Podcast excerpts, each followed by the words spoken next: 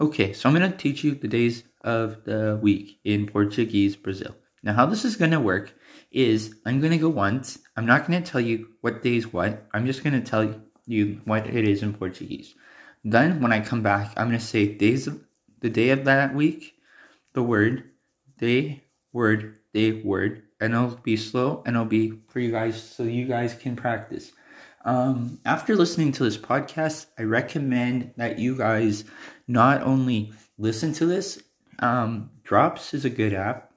Um, Duolingo is an okay app. I mean, I don't I don't recommend Duolingo because Duolingo you you learn the word essentially, but you don't you don't get the pronunciation. Like Drops, they'll give you the pronunciation um, a few times so that you can hear it. And then what they'll do is they'll be like, okay, now it's your turn. Spell the word, and they'll do like a crossword puzzle where they're like, um, show us you know how to spell the word, and then they'll go on to the next one. But then they'll come back to it, and this is why I like Drops over Duolingo.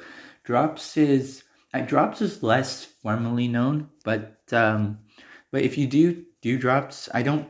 It's expensive to buy Drops, and and Drops should be free, uh, in my opinion, because it's such a good app. It's such a good language app that I I wouldn't I wouldn't use any other language apps than that, and also, um also, you only get like for the free, you get five minutes, but in that five minutes, it's all you really need because you learn, um, you can learn up to 10 words a day.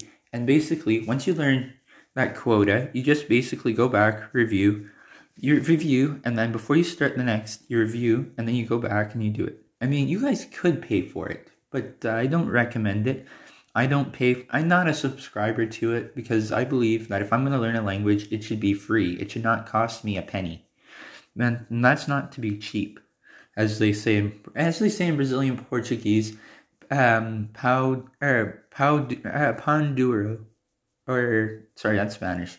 Pau, er, upo, er, po duro, I believe it is, which is, um, um, basically means cheapo but um, um, I'm I'm not cheapo. It's just uh, um, it gets expensive because basically when you become a subscriber, it's eleven dollars a month. Eleven dollars a month quickly adds up to a hundred and something at, for one year, which is you know it's not worth it. In the free version, yes, I get less. I'm stuck with ads, but um, um, I at least I am uh, at least I get something and I'm not paying for it. And you know, this is why I think language apps should be free. Duolingo could be better. I mean, if Duolingo really, really wanted to, they should change it and make it more drops like. But you know, that being said, I I only recommend drops. I don't like these other ones. Like some of them you have to pay for, and I'm like, sorry, I'm not made of money. Like drops gives me the option for it to be, or it gives me the free option, and I take the free route. And that's why I prefer drops over Duolingo. Duolingo is free too, but you don't you don't get to hear what the word sounds like. And when I was learning, uh, when I first learned Portuguese, I tried. I was like, okay, I want to learn this language, so I tried Duolingo.